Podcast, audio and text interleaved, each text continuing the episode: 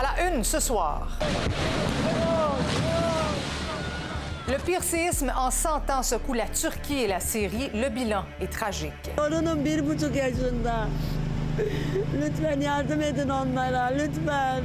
Chez nous maintenant, les nouveaux arrivants ne l'ont pas facile. Lui, il ne va pas encore à l'école. C'est ça qui n'est pas normal. À New York, là, surtout que lui arrive, le lendemain, il est à l'école. Au Québec, c'est pas comme ça. Québec débloque 3,5 millions pour leur venir en aide. Et quand les détenus narguent les autorités en s'affichant fièrement sur les réseaux sociaux, drogue ou armes à la main, voici votre fil de la journée.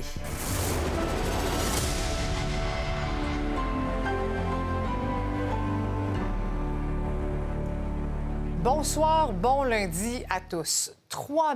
au moins 3 000 morts. C'est un terrible bilan à la suite de 2 tremblements de terre qui ont secoué la Turquie et la Syrie. Et ça pourrait, malheureusement, vous le comprendrez, encore grimper parce qu'il y a des milliers de blessés, des disparus aussi. Donc, le premier séisme de magnitude 7,8 est survenu à 4h17, heure locale, dans le sud-est de la Turquie, suivi plus tard par une puissante réplique de 7,5 à 10h24. Vous allez voir des images inimaginables de dévastation. Louis-Philippe, il y a des milliers de secouristes qui sont toujours, bien sûr, en action dans l'espoir de sauver des vies. Et il y a aussi, Marie-Christine, des milliers de familles qui vivent ce soir en Turquie, en Syrie, dans une angoisse qui est probablement très difficile à décrire. Les recherches qui se poursuivent se poursuivront assurément pour plusieurs semaines, plusieurs jours, ça c'est certain. Et il faut savoir que c'est pas la première fois que la région subit une telle catastrophe. C'est une région qui est tristement connue pour de fortes activités sismiques. Et ce qu'on devra regarder également au cours des prochaines semaines, c'est des possibilités très grandes de répliques. Et là, bien, ça pourrait venir compliquer le travail des secouristes. Mais la priorité en ce moment, tu l'as dit, c'est de venir en aide aux milliers d'évacués et espérer encore certains miracles de retrouver des survivants.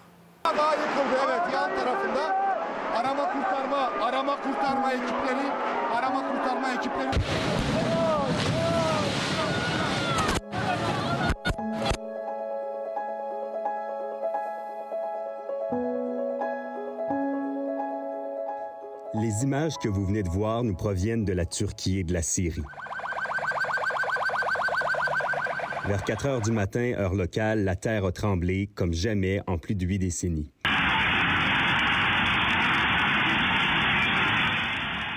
L'épicentre du séisme de magnitude 7,8 se trouve dans le sud-est de la Turquie. Ça a été suivi d'une réplique d'une puissance presque similaire quelques heures plus tard. Lütfen yardım edin onlara, lütfen. Sabahtan beri ses alamıyoruz, haber alamıyoruz onlardan, lütfen. En Turquie seulement, ce sont plus de 3 000 bâtiments qui se sont effondrés. Partout, les mêmes images, des citoyens tentant de dégager les débris par tous les moyens, dans l'espoir d'y retrouver des survivants. Ici, en Syrie, des proches examinent les corps des victimes pour voir s'il s'agit d'un membre de leur famille. Des milliers de personnes sont toujours portées disparues. Today, after the earthquake, we started to receive many cases, hundreds of casualties. We have information that hundreds of patients are still under the debris.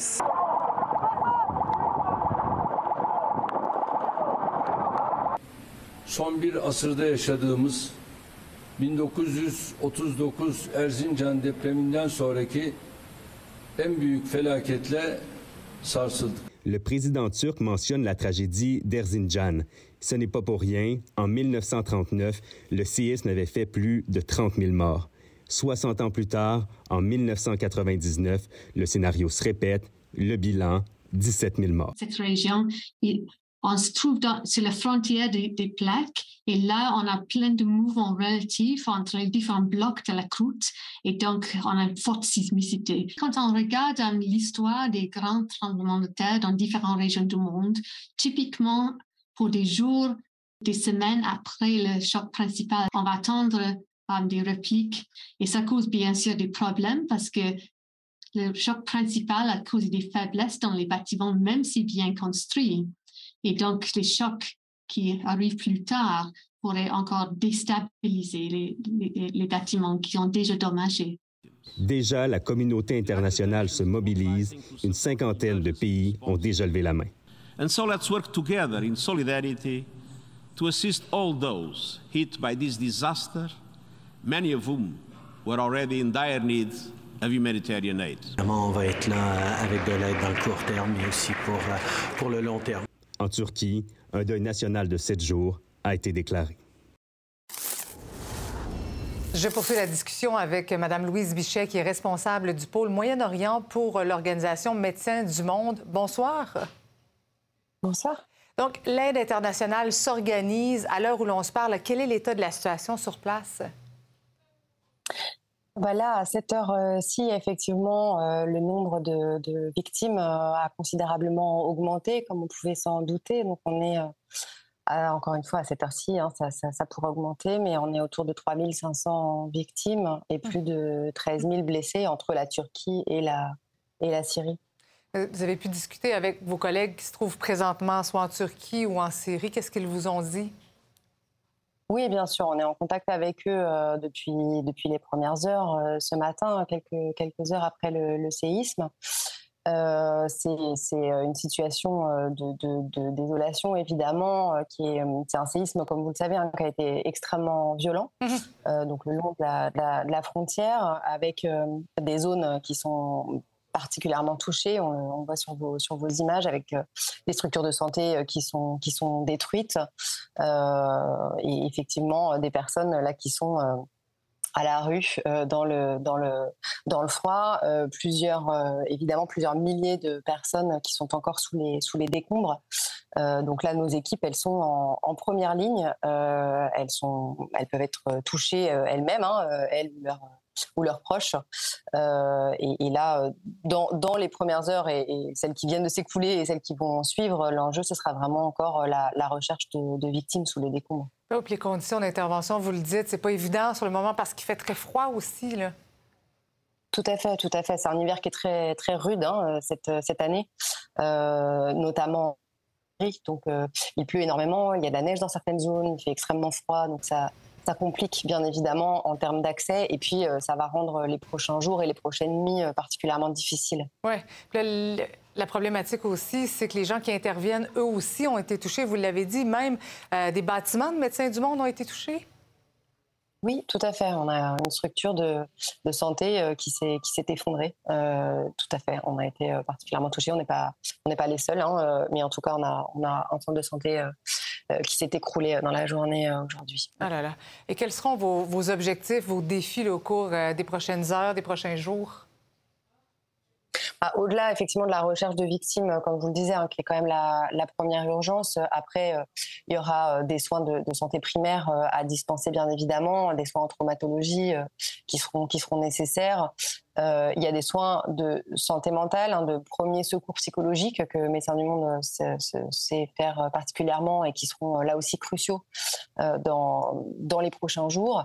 Et puis, il y aura bien évidemment des enjeux en termes de moyens de subsistance, en termes d'accès à l'eau potable. Comme vous savez probablement, il y a une épidémie de choléra qui est encore en cours. Donc, l'accès à l'eau potable, encore une fois, sera là aussi un enjeu majeur dans les prochains jours. Et puis, on a aussi des kits spécifiques, justement, pour les situations de grand froid avec un climat difficile, comme on l'a actuellement là en Syrie, notamment. On va pouvoir acheminer ce genre de matériel. Oui, bien, courage à vos équipes sur le terrain. Mme Bichet, merci beaucoup d'avoir été avec nous ce soir. Merci à vous. Merci.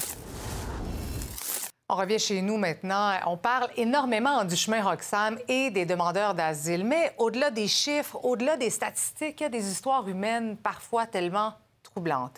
Ils sont 60 000 réfugiés à avoir fait une demande d'asile cette année au Québec. Ça, c'est 2 fois plus qu'il y a 5 ans. Et les organismes qui s'occupent d'eux n'y arrivent tout simplement plus. Véronique, le gouvernement vient de leur débloquer une aide d'urgence.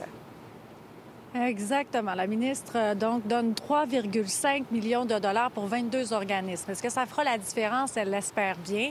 Mais hier, j'ai voulu saisir l'ampleur du problème et je me suis rendue ici, au parc Émilie-Gablin, où un bon samaritain, Hugues Breton, distribue des repas chauds aux itinérants et aux réfugiés depuis le début de la pandémie. Vous allez voir, il y a des histoires qui arrachent le cœur, surtout Marie-Christine, quand il s'agit d'enfants. Quand on a commencé, on distribuait pendant la pandémie, au début de la pandémie, des bouteilles d'eau. Puis on s'est aperçu que les gens avaient faim. on a commencé à distribuer les collations, puis là, ça a fait de boule de neige, puis on a commencé à... Là, on fait des repas... on essaie de faire des repas de qualité. C'est sûr qu'on vient à peu près aux 2 semaines, 3 semaines. Donc, on essaie que ça soit équilibré, que ça soit bon pour la santé. Votre fille, ça, je pense, vient d'arriver. Oui, ouais, c'est ma fille. Salut, c'est quoi ton nom? Comment tu t'appelles? Léna, quel âge as-tu? Toi, t'es avec ta maman, c'est ça? Oui. Bonjour. Bonjour. Quel âge as-tu? 11 ans. 11 ans? Qu'est-ce que tu fais ici? J'aide pour donner à manger aux personnes qui ont besoin. Puis qu'est-ce que vous remarquez? Est-ce qu'il y a plus d'itinérance, il y a plus de besoins qu'avant? Qu'est-ce qui manque?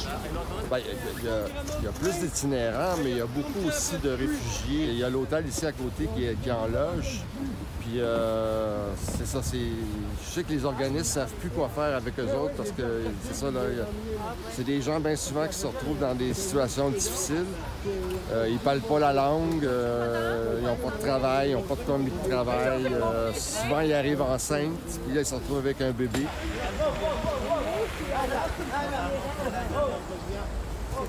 Distribution de vêtements, c'est toujours super compliqué parce que, écoute, il y a une fois, là, j'ai été obligé d'appeler la police parce qu'il y avait des menaces de mort et tout. Fait que je chicane pour tout. T'as des réfugiés qui prennent des sleeping bags, qui essaient de les revendre. Fait que là, nous autres, on essaie de contrôler pour que ce soit plus les personnes en situation d'itinérance qui couchent dehors, qui se ramassent avec au moins les sacs de couchage. Sir, do you speak in English?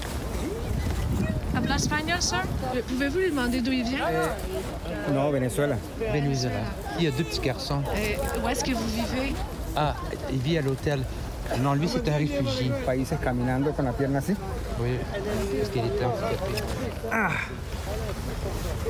Ça, c'est un accident. C'est les guérillos. Là, les enfants sont avec lui, mais qu'est-ce que font les enfants? Ben, ils sont ici. Il faut qu'ils attendent leur permis. Lui, il ne va pas encore à l'école. C'est ça qui n'est pas normal. Aussitôt que, à New York, là, aussitôt que lui arrive, le lendemain, il est à l'école. Pour avoir une vie tout de suite, pour qu'il se fasse des amis, créer un lien. Qu'est-ce qu'on fait avec les enfants qui n'ont pas de papier au Québec? C'est un enjeu. Tout est relié à ce que le gouvernement fédéral va... il faut qu'il agisse parce que ça crée des situations qui sont extrêmement difficiles. On sait que les détenus, que les prisonniers réussissent à se procurer toutes sortes de choses à l'intérieur des murs. Ça, c'est un fait, mais en plus, certains narguent les autorités en se vantant même sur les réseaux sociaux, armes ou joints à la main. Marie-Michel, tu as mis la main sur une publication sur Instagram en fin de semaine. C'est un détenu à la prison de Bordeaux qui a publié une photo de lui avec une arme blanche. Oui, on ne parle pas ici d'une petite arme, là, d'un petit couteau. Marie-Christine, là, tu vas le voir sur les images, on parle carrément d'une arme létale de plusieurs centimètres de long. Alors, qui est-il, ce détenu? Il s'agit de Feth Savan Souprassol. C'est un homme de 20 ans. Et vous voyez sur la photo, il fait le signe 64. En fait, il prête allégeance à un gang de rue, les 64. C'est une gang de rue du quartier de Ville-Saint-Laurent. Alors, c'est un détenu de 20 ans qui est en prison à Bordeaux depuis le 15 février dernier. Il a plaidé coupable à plusieurs accusations, là, notamment vol de véhicules, tentative de vol de véhicules sur des Honda CRV et d'avoir eu en sa possession une arme prohibée. On parle ici d'un fusil à pompe prohibé avec des munitions. Là, vous allez le voir sur les images, c'est carrément une arme à feu prohibée. Et dans une histoire reliée à une transaction là, en lien avec une vente de chiens, l'individu s'est présenté devant un immeuble dans le hall d'entrée avec 2 sacs. Un sac avec l'arme à feu, l'autre sac contenait plusieurs munitions. Il a été intercepté puis arrêté par les policiers. Alors, on parle d'un jeune homme qui, effectivement, a publié une photo en toute impunité en fin de semaine à l'intérieur de sa cellule avec une arme à feu. L'arme a été saisie par les autorités carcérales ainsi que son téléphone cellulaire. C'est quand même particulier puis ça semble visiblement assez simple de se procurer un cellulaire. Oui, je vous rappelle que c'est illégal. C'est illégal. Les détenus à l'intérieur de la prison de Bordeaux ne sont pas censés avoir en leur possession un téléphone cellulaire. Ça, c'est une autre vidéo que vous voyez présentement à l'écran, qu'on a trouvée sur son compte Instagram. Il est à l'intérieur de sa cellule avec d'autres détenus. Il semble fumer un joint et on voit un téléphone cellulaire. Alors, on le sait, c'est un problème, hein? Les drones, il y a énormément de drones qui circulent près des établissements et qui fournissent drogue, cellulaire et visiblement armes blanches aux détenus. Quoi qu'il en soit, il pourrait avoir des mesures disciplinaires. Le ministère de la Sécurité publique s'est fait extrêmement avare de commentaires. Il confirme que la sécurité des détenus et du personnel n'est actuellement pas compromise, mais il ne s'est pas prononcé parce que je lui ai posé la question, comment se fait-il que cet individu-là se retrouve à l'intérieur de sa cellule avec une arme blanche, avec visiblement un téléphone cellulaire, avec possiblement de la drogue. Le ministère a refusé de commenter, mais on va évidemment suivre ça de très près. On compte sur toi. Merci beaucoup, Marie-Michel. Très inquiétant. Oui, merci. Au revoir. Politique, maintenant, les électeurs de Saint-Henri-Sainte-Anne retourneront aux urnes le 13 mars prochain. Le premier ministre a déclenché l'élection partielle dans la circonscription laissée vacante par Dominique Anglade, qui, faut-il le rappeler, a démissionné l'automne dernier. Donc, Simon, le Parti libéral qui détient cette circonscription-là depuis quoi, le début des années 90, a présenté son candidat qui n'en est pas justement lui aussi à sa première élection. Non, voilà, il s'appelle Christopher Benninger. Lui a été candidat dans la circonscription Sainte-Marie-Saint-Jacques lors de la dernière élection. Il avait terminé deuxième derrière Manon Massé. C'est un entrepreneur social, donc il tente sa chance cette fois-ci dans Saint-Henri-Sainte-Anne. Il faut dire que Dominique Anglade, lors de la dernière élection, avait remporté la victoire par une majorité de seulement 2700 voix devant le candidat solidaire. C'est donc un château fort, t'en parlais d'entrée de jeu, mais qui pourrait tomber, on s'entend. Le chef par intérim, Marc Tanguay, aujourd'hui, lors de l'annonce du candidat, a déjà commencé à attaquer les solidaires. Le candidat, lui, M. Benninger, a été questionné notamment sur la défense de la langue française. Est-ce qu'ils veulent envoyer aussi un autre député de Québec solidaire qui ne va pas défendre nos droits puis qui va promouvoir la séparation du Québec, ou il veut un candidat, un député libéral qui est résolument fédéraliste, qui va résolument défendre les droits à tous les jours dans toutes les décisions qu'ils prennent? Nous allons miser là-dessus. On est pour agrandir la population qui va parler le français. Mais pour y arriver, on pense que la meilleure manière, c'est d'encourager avec le meilleur accès aux cours de français plutôt que la punition. Et Simon, on s'attend évidemment à ce que ce soit une lutte serrée entre le PLQ et Québec solidaire, comme lors de l'élection. Oui, il y a des bonnes chances, effectivement, parce que lors de la dernière élection, la CAQ avait obtenu quoi, 17 des voix, à peine 8 pour le Parti québécois. Donc là, c'est l'avocat spécialisé en immigration, Guillaume Clich-Rivard, qui représente les couleurs solidaires pour une deuxième fois, donc pour une deuxième fois de suite dans cette circonscription, compte parler d'immigration, d'ailleurs, en campagne. Et pour le co-porte-parole de QS, Gabriel Nadeau-Dubois, la différence risque de jouer sur le terrain. On prend absolument rien pour acquis. On est arrivé deuxième ici il y a quelques mois. Rien n'est joué. Il va falloir travailler fort. On en est très conscient. Moi, je veux mener une campagne positive, une campagne inclusive, une campagne dans laquelle tout le monde est capable de se reconnaître dans le projet de Québec solidaire. Je veux qu'on ait une vision positive de l'immigration, une vision inclusive de l'immigration, et je vais en parler tout au long de cette campagne. Et Simon, la CAQ a présenté son candidat il y a 2 semaines, mais toujours pas de candidat pour le PQ ni pour le Parti conservateur. Non, voilà, pour la CAQ, c'est Victor Pelletier, 21 ans, étudiant en communication politique. Il est le président de la commission jeunesse de la CAQ. Le Parti québécois, on ne sait pas qui ils vont présenter ni quand. Puis pour les conservateurs, on nous confirme qu'il y a une liste de candidats potentiels, qu'ils vont faire une annonce sous peu, mais que ce ne sera pas le chef Éric Duhaime qui va se présenter. Maintenant, quel est l'engouement pour une partielle dans Saint-Henri-Sainte-Anne? On va dire mitigé. C'est vraiment pas quelque chose auquel je me suis attardée. Je sais que le candidat vient d'être, pour le Parti libéral, vient d'être choisi. C'est quelqu'un que je connais pas. J'espère qu'on va en avoir un meilleur. Oui. Je suis en vacances cette semaine, donc j'ai pas vraiment écouté les nouvelles, mais oui, certainement, je vais m'informer, puis je vais faire. Merci à Simon. Je poursuis la discussion avec notre analyste politique, Dominique Vallière. Salut, Dominique. Salut, Marie-Christine. C'est quoi l'enjeu, selon toi, de cette élection partielle? Bien, c'est une élection que 2 partis ne peuvent pas perdre. Donc, c'est qui gagnera, qui sera en mesure peut-être d'inverser le discours autour de sa formation politique. Donc, Simon le mentionnait, le Parti libéral ne peut pas perdre. C'est une circonscription qu'ils ont toujours eue et ils ont quand même eu donc 2700 votes d'avance la dernière fois. La question qu'on doit se poser, par contre, c'est qu'est-ce qui motive l'électeur libéral qui s'est rendu aux urnes en 2022 à aller voter pour le Parti libéral en 2023?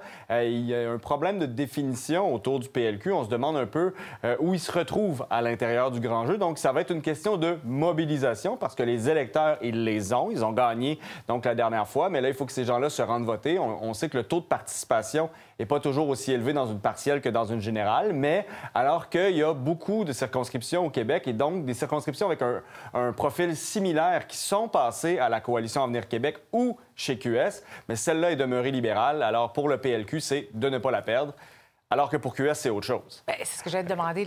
En quoi cette élection-là est si importante pour Québec solidaire?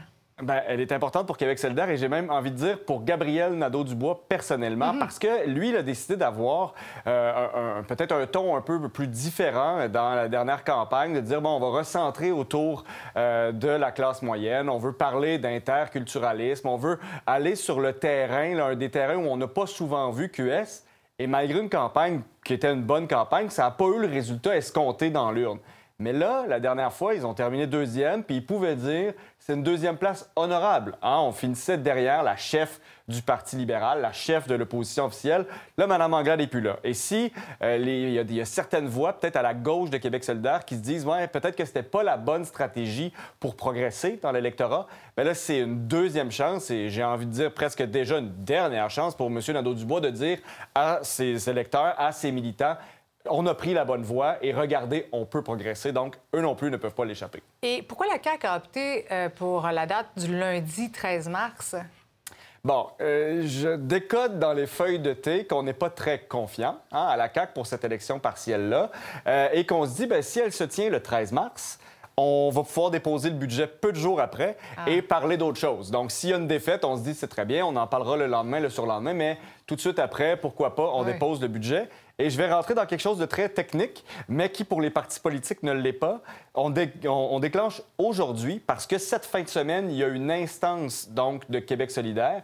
Et si jamais les solidaires décident naturellement d'amener leur candidat, de l'applaudir, de lui demander de faire un discours, ils vont devoir prendre le 125e de tout ce que ça a coûté et l'imputer en dépenses électorales pour la partielle. Bon. Alors, c'est un pensez-y bien.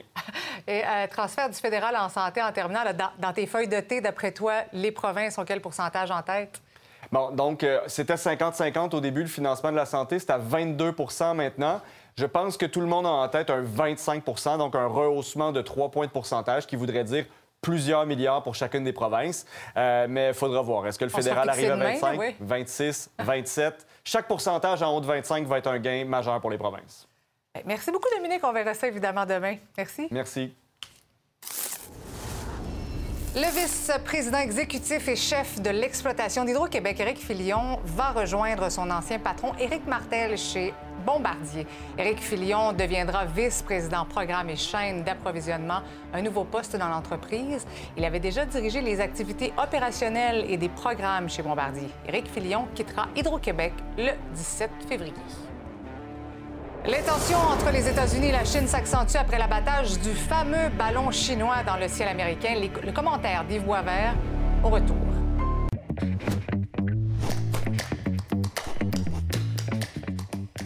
Salut Yves. Salut Marie-Christine. On en parlait vendredi, mais encore aujourd'hui, c'est encore intriguant cette affaire de ballon espion qui a été donc abattu samedi en fin de semaine, mais c'est particulier comme histoire. Bien, c'est particulier et tu lis les analyses des spécialistes de la Chine et personne vraiment peut expliquer d'abord la nature exacte de ce ballon-là. Est-ce que c'est vraiment un ballon espion? Il était au-dessus de sites militaires et nucléaire américain. J'ai été étonnée d'apprendre qu'il était aussi gros que quoi, ces trois terrains de football. Bien, c'est quand même quelque chose. Alors, c'est gigantesque. C'est pas particulièrement subtil. Donc, il y en a qui disent bien, c'est une erreur, c'est vraiment un accident. D'autres disent c'est une provocation. Ou peut-être même, un autre angle, c'est qu'il y a des conflits à l'intérieur du gouvernement chinois et que l'armée fait pression un peu sur le gouvernement pour dérailler le rapprochement avec les États-Unis. Le rapprochement, c'est un bien grand mot, mais il devait y avoir une rencontre importante entre le secrétaire d'État des États-Unis, donc le ministre des Affaires étrangères, Anthony Blinken, et Xi Jinping cette semaine. Et donc ça, cet incident-là a fait en sorte que l'événement a été annulé. Alors... ça complique les relations diplomatiques. Ça les complique. Et c'est pas évidemment une bonne nouvelle parce que la Chine est devenue non seulement la deuxième puissance mondiale et peut-être éventuellement économiquement la première dans quelques années, au train où vont les choses. Et la Chine a développé beaucoup d'agressivité dans sa diplomatie depuis peut-être 5-10 ans. Le ton a changé. Et donc, ils sont en concurrence avec les États-Unis dans plusieurs terrains. Là, ils ont scellé une alliance éternelle avec la Russie juste avant qu'il y ait la guerre, l'invasion, en fait, en Ukraine. Mais là, on se demande, est-ce que c'est pour préparer la même chose à Taïwan, où il y a eu des ballons aussi régulièrement? Les fameux ballons, là, eux disaient, les Chinois, que c'était un appareil... oui, météorologique. Oui, bien sûr. Mais écoute, ça, on ne le sait pas, mais les États-Unis n'avaient pas le choix que de réagir. Mais est-ce qu'ils ont agi trop rapidement, trop promptement? Écoute, je ne veux pas te dire que c'était trop promptement parce que même à l'intérieur des États-Unis, là, les républicains disaient que le président américain est trop complaisant avec la Chine et l'Occident l'a souvent été ces dernières années. Alors, je pense qu'ils n'avaient pas le choix que de montrer que c'était inacceptable, même si, et ça, il faut le rappeler, c'est un espace aérien qui n'est pas soumis aux règles. C'est pas dans l'espace aérien qui va jusqu'à 20 km. Une méga zone grise. Non, c'est ça, juste avant l'espace proprement dit. Oui. Il y a tout entre 20 et 100 km. Mais le ballon a le temps de traverser le continent quand même. Oui, ça voyage bien. Alors, mais ça nous rappelle à quel point la Chine a ses provocations, et même ici, avec les universités canadiennes qui collaborent à la recherche militaire, parfois avec la Chine. On a vu un employé d'Hydro qui a été accusé. Alors, je pense que c'était la chose à faire et la vigilance est de mise. Il va falloir récupérer ce ballon-là éventuellement. Pour on en a retrouvé des débris. Merci, Yves, à demain. Merci. Une nouvelle vous fait réagir, vous avez une histoire à partager ou un sujet d'enquête peut-être à nous transmettre? Je vous invite à nous écrire à l'adresse courriel suivante, manouvelle@nouveau.info. Bonsoir, Lisa-Marie. Bon début de semaine, Marie-Christine. Donc, un témoignage franchement touchant dans le cadre de la semaine de la prévention du suicide. Oui, celui de l'ex-boxeur professionnel de Québec, Éric Martel-Baoli. Il a perdu, en fait, son grand ami, Kamal, qui avait 37 ans, par suicide. Un geste irréparable, évidemment, qui a eu des conséquences tragiques pour ses proches. Imaginez, la mère de Kamal s'est elle-même enlevée la vie 25 jours après le décès de son fils. Je vous invite à écouter un extrait du reportage de mon collègue Jean-Simon Buis. Moi, ça m'a dévasté, honnêtement, puis j'étais sans mots. Je suis encore sans mots de quand j'y pense, parce que c'est quand même récent. Ça va faire un an le 1er mars, puis elle, sa mère s'est enlevée la vie le 25 mars. Parmi les conséquences du geste, il y a malheureusement d'augmenter parfois le risque suicidaire dans l'entourage. Le suicide n'élimine pas la souffrance, il multiplie par le nombre de personnes dans l'entourage. Ouais, l'importance de sensibiliser, d'ailleurs, hein, même si le taux de suicide est en baisse depuis des années, il y a encore 3 personnes qui s'enlèvent la vie chaque jour au Québec. Donc, reportage complet sur nouveau.info et au Fil Québec dans un moment. Et un mot en terminant, Marie-Christine, sur des données qui portent à réfléchir. On dit qu'il y a près du quart des Québécois qui ont une hypothèque qui pourrait être forcée de vendre d'ici un an en raison, évidemment, des taux d'intérêt très élevés. On y revient en détail. Merci, Lisa-Marie. Bon bulletin.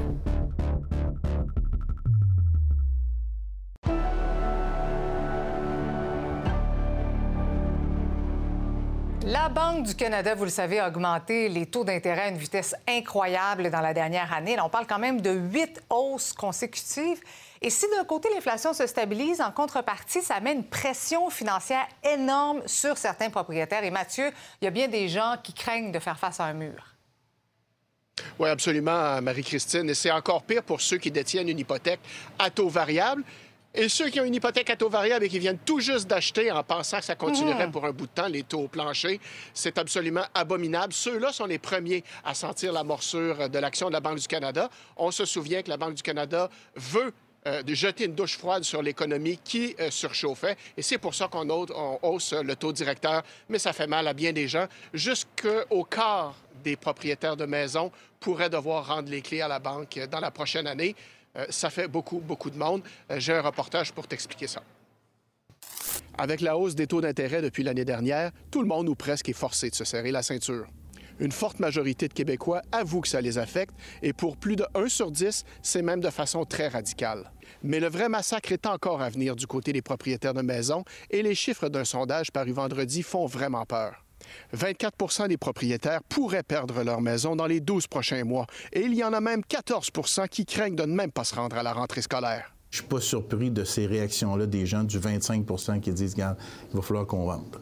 Il manque 400, 500, 600, 700 $ pour boucler le budget. Tu te ramasses après 5-6 mois de ça, que ta marge de crédit est arrivée au maximum, puis tes cartes de crédit, tu es obligé d'en prendre une autre pour pouvoir boucler le mois ou encore faire l'épicerie. Puis c'est la manée là, que ça bloque, puis les gens paniquent. On va voir une augmentation effarante du nombre de maisons sur le marché, une baisse de la valeur. Tu sais, la bulle immobilière qu'on a vécue en 2000-2021, elle va éclater. Puis là, les banques vont ramasser des maisons. Ça va être tragique, là, ce qui s'en vient, le deuxième, troisième, quatrième trimestre de 2023. Là. Stéphane Leblond soutient que la région de Québec va mieux qu'ailleurs, mais il ne faut pas attendre de miracle. Quant au gouvernement du Québec et du Canada, ils n'ont tout simplement plus d'argent et ils ne viendront pas à votre secours. Le gouvernement, avec la dette qui a fait augmenter au cours des 2-3 dernières années, là, elle a doublé, c'est 1,3 trillion de dollars, là. Il y a moins de marge de manœuvre pour aider les gens comme ça. Il les a aidés à la hauteur de 4 à 500 milliards en 2020-2021. Il ne pourra pas réinjecter autant d'argent dans l'économie. La région de Québec, elle va mieux. On ne peut pas sortir du taux d'endettement des ménages qui est très, très élevé. Puis les revenus qui n'augmentent pas à la vitesse de l'inflation, on va être touché peut-être dans une proportion moins importante que les autres régions du Québec, mais on va être touché quand même. Il y a des facteurs là, qu'on ne pourra pas éviter. Si vous avez des ennuis financiers, la solution passe par une réduction de vos dépenses. Bien entendu, ça va contre-courant. Alors, les gens, je ne sais pas s'ils ont peur de faire un budget, mais la chose financière, ça intéresse peu de gens. Ils vont dire, bien, regarde, on a des revenus, si on n'arrive pas, on a des facilités de crédit. Ça fonctionne un temps. Puis, les gens ont toujours espoir aussi, puis ça, c'est la nature humaine, qu'il va toujours avoir des meilleurs lendemains. Les revenus vont augmenter, on va trouver un autre job, il y a un des enfants qui va quitter la maison, il va finir ses études, ça va coûter moins cher. Les gens, ils ne se rendent pas compte que le mur y arrive, puis ils s'en rendent compte juste quand ils sont dedans. Je parle maintenant d'une dizaine de marins étrangers qui sont coincés dans le port de Trois-Rivières depuis maintenant 3 mois dans des conditions très difficiles. Les 3 bateaux où ils prennent place ne sont pas conformes aux normes de Transport Canada. Les marins espèrent maintenant que leur dossier avance enfin puisque les navires ont été rachetés par une nouvelle entreprise. Voici le compte-rendu de Rebecca Pépin. Ce qui retient les marins en Mauricie, ce sont les certifications des brevets des membres de l'équipage ainsi que ceux des 3 bateaux remorqueurs qui ne seraient pas conformes aux exigences de Transport Canada. L'agence qui a repris le dossier il y a une dizaine de jours souhaitait d'abord et avant tout prioriser le bien-être des marins avant d'enclencher les travaux. Je me suis personnellement rendu à bord pour m'assurer dans un premier temps que l'équipage était vêtu convenablement pour faire face aux conditions hivernales.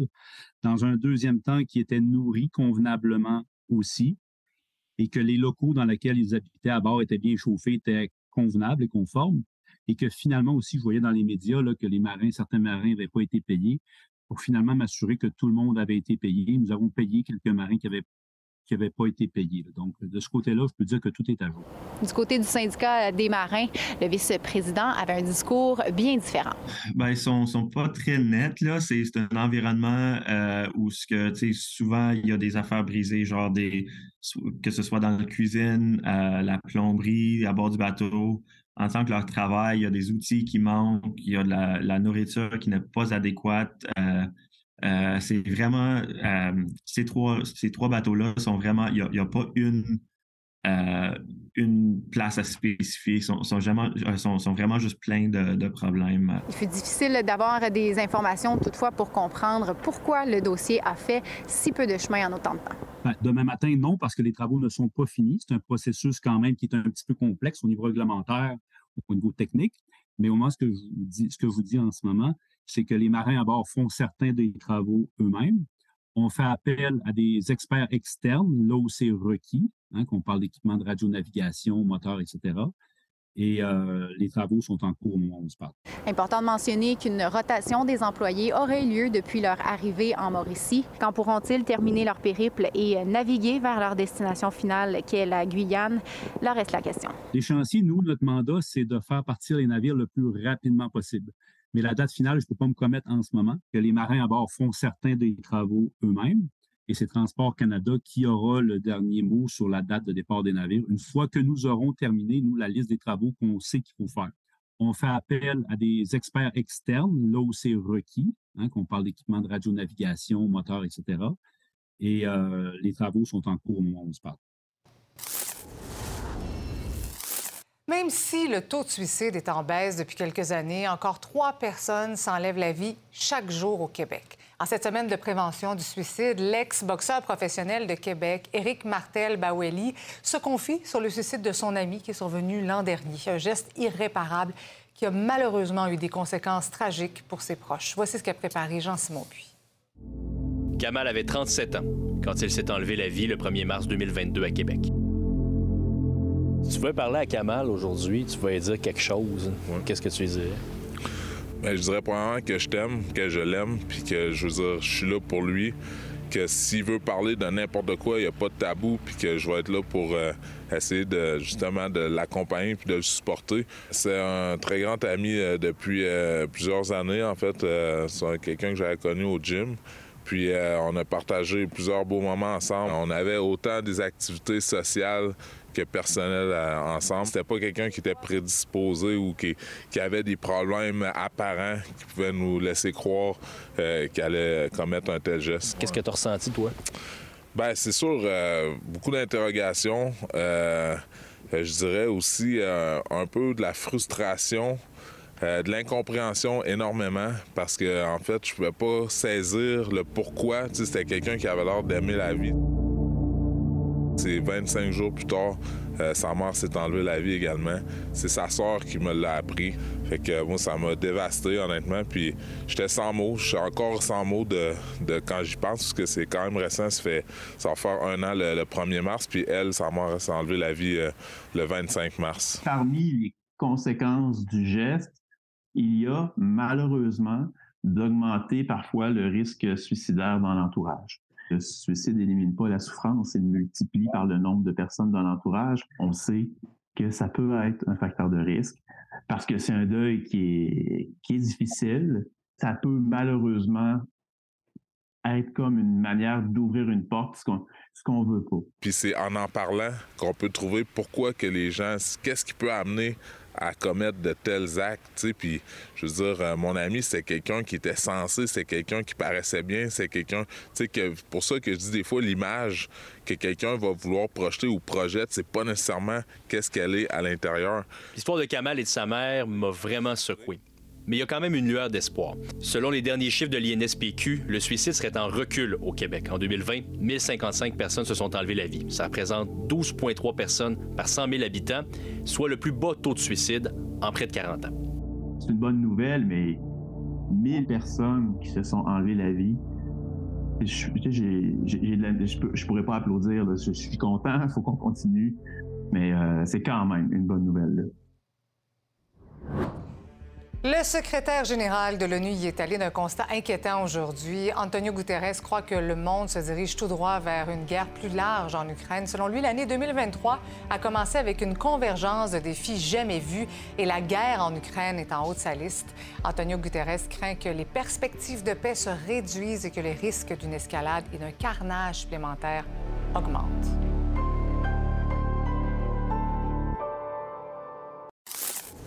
La première fin de semaine n'a pas été facile pour le Carnaval de Québec avec le froid extrême. L'ouverture a été reportée 2 fois et des événements ont dû être annulés, ce qui n'arrive quasiment jamais. Malgré tout, les hôtels étaient presque remplis pendant la fin de semaine.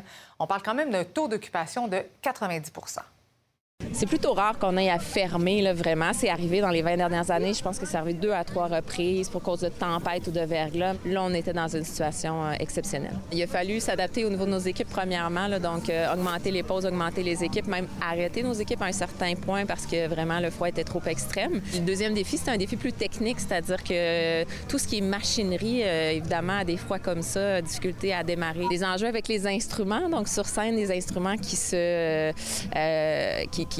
fonctionnent plus là, parce qu'il fait trop froid, les appareils aussi. Dimanche, ça a été une très grosse journée, plus grosse que normalement en fait, donc je pense qu'il y a eu un certain rattrapage. Nos carnavaleuses, carnavaleux se sont rendus dimanche et course en canot, gros achalandage sur les quais. We are witnessing history tonight. Breaking the record for the most Grammy wins of all time. Be upstanding and show your respect. It's Renaissance, Beyoncé. Beyoncé a marqué l'histoire hier à la cérémonie des prix Grammy. Elle a récolté sa 32e statuette, un record de tous les temps. C'est l'artiste britannique Harry Styles qui a reçu le prix de l'album de l'année. Lizzo a remporté le Grammy pour le meilleur enregistrement de l'année. La chanteuse britannique Adele est repartie avec le prix de la meilleure prestation solo. Et un Québécois a réussi à s'imposer lors de cette cérémonie. Le chef d'orchestre Yannick Nézet-Séguin a récolté 2 statuettes. Ma collègue Fanny Lachance-Paquette lui a parlé plus tôt aujourd'hui. Vous savez, ce matin, à la une de tous les articles ou presque au Québec, on ne parle pas de Beyoncé, on parle de Yannick Nézet-Séguin. C'est sûr que ça me touche de voir quand même que les gens puissent reconnaître ce travail-là. Puis évidemment, la musique classique. On le sait, la musique classique, les prix de musique classique sont pas dans le gala du soir à la télé. Ça devrait. Bon, il y a bien des catégories de musique qui devraient se trouver là, mais bon. Yannick Nézet-Séguin. C'est votre 2e et 3e Grammy cette année, mais dans des catégories vraiment très différentes de celles de l'année dernière. Qu'est-ce que ça représente pour vous? Alors là, si je compte les 3 Grammys, j'en ai un comme chef symphonique, j'en ai un comme chef d'opéra et un comme pianiste. C'est sûr que je suis absolument comblé parce que ça représente ma polyvalence, mais surtout, je pense qu'il y a un lien entre les 3 parce que les 3 sont nés de projets qui ont une portée sociale quand même. Fire Shut Up in My Bones de Terence Blanchard, qui a gagné le meilleur opéra. Ça a été le premier opéra d'un compositeur noir à être joué sur la scène du Met. Il est à peu près temps, mais ça représente la vision que j'ai, qu'on a collectivement maintenant au Met, de donner de plus en plus d'espace à la musique de notre temps et à diversifier aussi les points de vue pour rejoindre un public qui ne se sentait pas bienvenu à l'opéra avant. Et ça a été tellement un succès, il y a eu tellement de gens qui sont venus. Il y a plus de la moitié des gens qui sont venus dans la série des représentations, qui n'avaient jamais mis les pieds au Met, en grande majorité, évidemment, un public noir. Et ça, d'être reconnu pour un Grammy, je pense que ça nous encourage à continuer.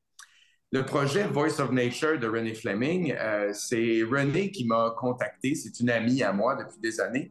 Puis elle m'a dit, écoute, on est en pandémie. C'était décembre 2020, je pense. Puis elle me dit, c'est le temps de faire un projet. Puis elle dit, je trouve que ça me fait penser à combien il faut prendre soin de notre planète. Et là, on a construit un programme qui passe d'œuvres il y a 100 ans, mais qui est aussi des œuvres qu'on a commandées à des compositrices et compositeurs vivants pour nous parler du changement climatique. Et on a été les 2 très émus et surpris de gagner ce trophée. Ça montre que les Grammys ont aussi cette conscience, à tout le moins en musique classique, de récompenser des projets qui ont une valeur et une portée qui dépassent l'art pour l'art, en fait, mais que l'art comme véhicule d'émotion et véhicule de pouvoir faire des ponts entre les gens, et c'est ce qui me touche beaucoup ce matin. La légende Jaromir Jagr a marqué hier son 1099e but en carrière dans le hockey professionnel lors d'un match dans la Ligue élite de République tchèque. Le joueur qui va célébrer ses 51 ans dimanche a surpassé Wayne Gretzky.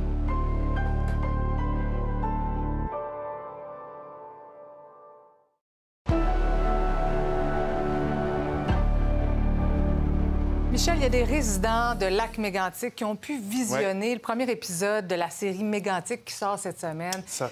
Ouais. Ça a dû brasser des émotions. On l'imagine. On le rappelle, Mégantic, ça raconte la catastrophe ferroviaire qui est survenue en juillet 2013. Il y a eu un visionnement à 16h. Aujourd'hui, il y en a un autre à 19h. Au total, il y a 850 personnes qui vont pouvoir visionner le premier épisode.